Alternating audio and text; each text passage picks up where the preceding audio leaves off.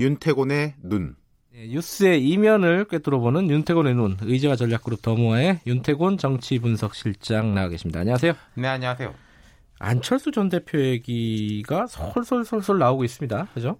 이 긍정적인 거든 부정적인 거든 언급량, 이른바 버즈량이 높아지고 있죠. 음흠. 최근에 책을 냈더라고요. 제목이 안철수 내가 달리기를 하며 배운 것들.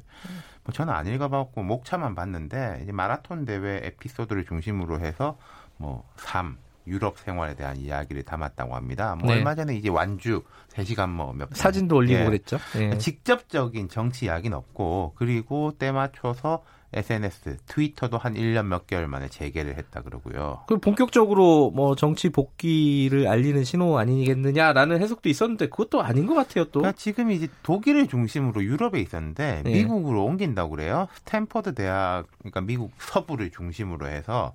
뭐 유럽에서 봤던 4차 산업혁명, IT하고 행정의 접합 뭐 이런 것들에 대해서 계속 좀 들여다본다 이런 이야기를 하네요. 미국 갔다가 뭐 그렇다고 해서 뭘 또 안 한다는 얘기도 딱 부러지게 그렇죠. 하는 건 아니죠. 아니죠. 네. 이분은 한다고 했습니다. 아 그래요? 아, 그러니까 이게 지금 충정과 성찰의 시간이다라는 거죠. 그리고 정치 안 할 것 같으면요. 그냥 서울에서 아파트 살면서 이제 맛있는 거 먹고 이제 이러면 되죠. 고생할 필요가 없는 거 아, 아니겠어요? 다뭐 예. 산에 들어가시고 외국 가고 이런 분들은 정치 다시 하려고 하는 거죠. 아, 뭐 타이밍인데 어, 이게 언제 올지 좀 궁금하긴 합니다. 그러니까 지금 네. 음, 작년 6월 서울시장 선거에서 패한 뒤에 성찰과 체험의 시간을 갖겠다 하면서 9월에 출국을 했으니까 만 1년이 좀 넘었네요. 1년 음. 1개월. 예. 근데 그 여론조사 같은 거 하면은요. 네. 대선 후보들 뭐 이렇게 여론조사 나오잖아요. 네. 어, 대, 안, 안철수 전 대표 지지율이 조금씩 오른다고요? 그렇죠. 그 마라톤 사진 나오면서 뭐 공교롭게 그렇게 됐는데 음. 얼마 전까지만 해도 한 10위권 정도였어요. 예. 그럼 이제 일부 리그 안에 그냥 들어가 있다 말하자면 이 수준인데 최근에 보면 한 3, 4위권입니다. 아 그래요? 예, 이게 어. 그러니까 일부 리그에 그냥 이제 버티고 있는 수준에서 지금 황교안, 이낙연 두 사람이 선두권이잖아요. 네. 선두 바로 뒤. 조국 2위 장관도. 한 그 정도. 뭐 그렇죠. 네. 예. 뭐, 그 2위 그룹으로 올라가 있다라는 음. 건데 그 왜 올랐느냐? 그게 중요하겠죠. 그냥 마라톤 완주 사진 말고는 뭐 특별하게 바뀐 게 없는데 안 전 대표 본인은 예. 근데 최근에 이제 뭐 안철수의 예언 이래가지고 대선 때 이제 문재인 후보 비판했던 거 뭐 나라가 갈라질 것이다 이런 게 이제 주목받기도 하고 그리고 대통령 여당 지지율 많이 떨어졌잖아요. 예. 그럼 항상 대통령의 경쟁자였던 사람이 주목을 받아요. 음. 과거에도 보면은. 예, 예. 그럼 자 문재인 대통령이 대선 두 번 나왔는데 경쟁자를 보면 예선 본선 통틀어 가지고 뭐 박근혜, 홍준표, 안철수, 안희정 뭐 이런 정도지 않습니까? 네. 그럼 박근혜, 안희정 이런 분들이 이제 논외고 네. 홍준표 전 대표는 오히려 지속적으로 메시지를 발신하고 있었기 때문에 음흠. 좀 익숙하거나 피로도가 있고 안철수 전 대표는 그래 이 사람이 있었지 이 사람이 말한 것도 뭐 맞는 말이 있었어 이런 식의 이제 재각인 효과 궁금증. 등이 생긴다는 거예요. 네.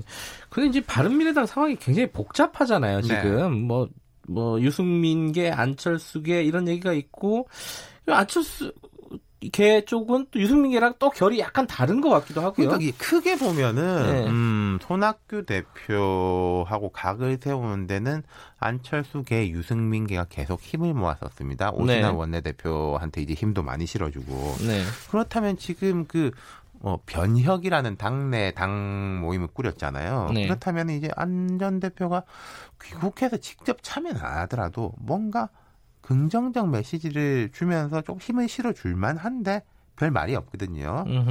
그러다 보니까 이제 이해운 의원, 바른정당계죠. 안전 대표 스타일이 문제가 있을 땐 거기 끼고 싶어 하지 않는다. 문제가 정리되면은 꽃가마를 보내드리면 올 뿐이란 말들을 그 주위 사람들이 많이 했다. 그래요? 예, 이게 음. 좀 노골적인 불만인 거고 음흠. 또 안전 대표 측에서는 이 예의에 어긋나는 발언이다 이런 반박이 나왔죠. 이게 어떤 입장일까요, 이게? 그러니까 왜 안철수가 주목받느냐? 앞서 조금 말씀드렸지만은 네. 여당에 대한 불만 동시에 한국당에 대한 불만이 높아지고 있다. 지금 네. 보면은 이른바 반민 비한 혹은 비민 반한 어렵다. 예. 민주당이 반대하는데 한국당도 마음에 안 든다. 음흠. 근데 한국당이 반대하는데 지금 민주당도 마음에 안 든다. 음흠. 이런 사람들이 늘어나고 있는 건 객관적 현실인 거예요. 그게 뭐 중도라고 그렇죠. 표현을 해도 되는 중도 건가요? 뭐 제3지대 네. 그렇게 표현할 수 있는데 그렇다면은 그쪽이 조금 무주 공산 나아가서 거기에 대해서 그래도 좀 상징성을 갖고 있는 사람은 안철수 아니냐. 음. 여야 진보 보수 대립하는 게 더 극심해질수록 안철수라는 이름이 더 많이 언급될 가능성이 높다. 더 극심해질 수도 있는 건가요? 지금보다? 아, 그럼요. 더 극심해질 가능성도 있죠. 아이고, 끔찍한데요. 네. 예.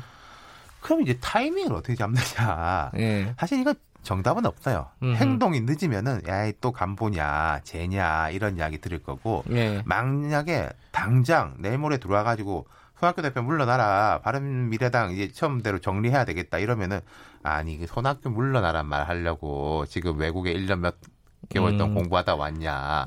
뭐 이런 말 듣지 않겠어요? 어, 이러기도 어렵고 저러기도 어렵고 그렇죠. 쉽지 않네요. 그러니까 어떤 음. 타이밍을 잡든지 간에 정치적 행위에서는 마이너스도 있고 플러스도 있습니다. 그렇죠? 그럼 이제 마이너스를 음. 감수하고 플러스를 극대화시킬 수 있는 시점은 언제인가? 음흠. 그건 사실 판단의 문제고요. 네.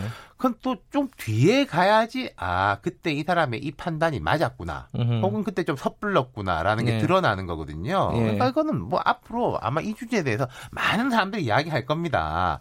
하지만 제가 생각할 때그 정답은 없는 거고 그 검증은 뒤에 나올 수밖에 없다. 하지만 이제는 본격적으로 고민의 시간이 올 것이다. 아니 근데 왜냐면은 이게 총선이 얼마 안 남았잖아요. 네. 총선 때 안철수, 안철수 전 대표가 뭔가를 하지 않으면은 이 대선까지 갈 수 있는 자, 건가요? 그러니까 총선 그 부분이 있는 것이고, 근데 네. 총선이 얼마 안 남았다라고 하지만은 지금이 이제 10월 초인데 총선이 4월 초 6개월 남은 거거든요. 그렇죠, 그렇죠. 예. 그건 이제 또 어떤 사람 입장에서는 얼마 안 남은 게 아닐 수가 있습니다. 한 2월 달쯤 되면 돼야 오히려 이제 가닥이 확 잡힐 수도 아, 있다. 그래요? 이렇게 볼 수도 있는 거죠. 사람에 따라서 시간이 많이 다르군요. 그 그렇죠. 그 상대적 시간의 차이가 있는 거죠. 알겠습니다. 여기까지 듣겠습니다. 고맙습니다. 감사합니다. 윤태곤의 눈이었고요. 김경래 최강시사 잠시 후 3부에서 뵙겠습니다. 일부 지역국에서는 해당 지역 방송 보내드립니다.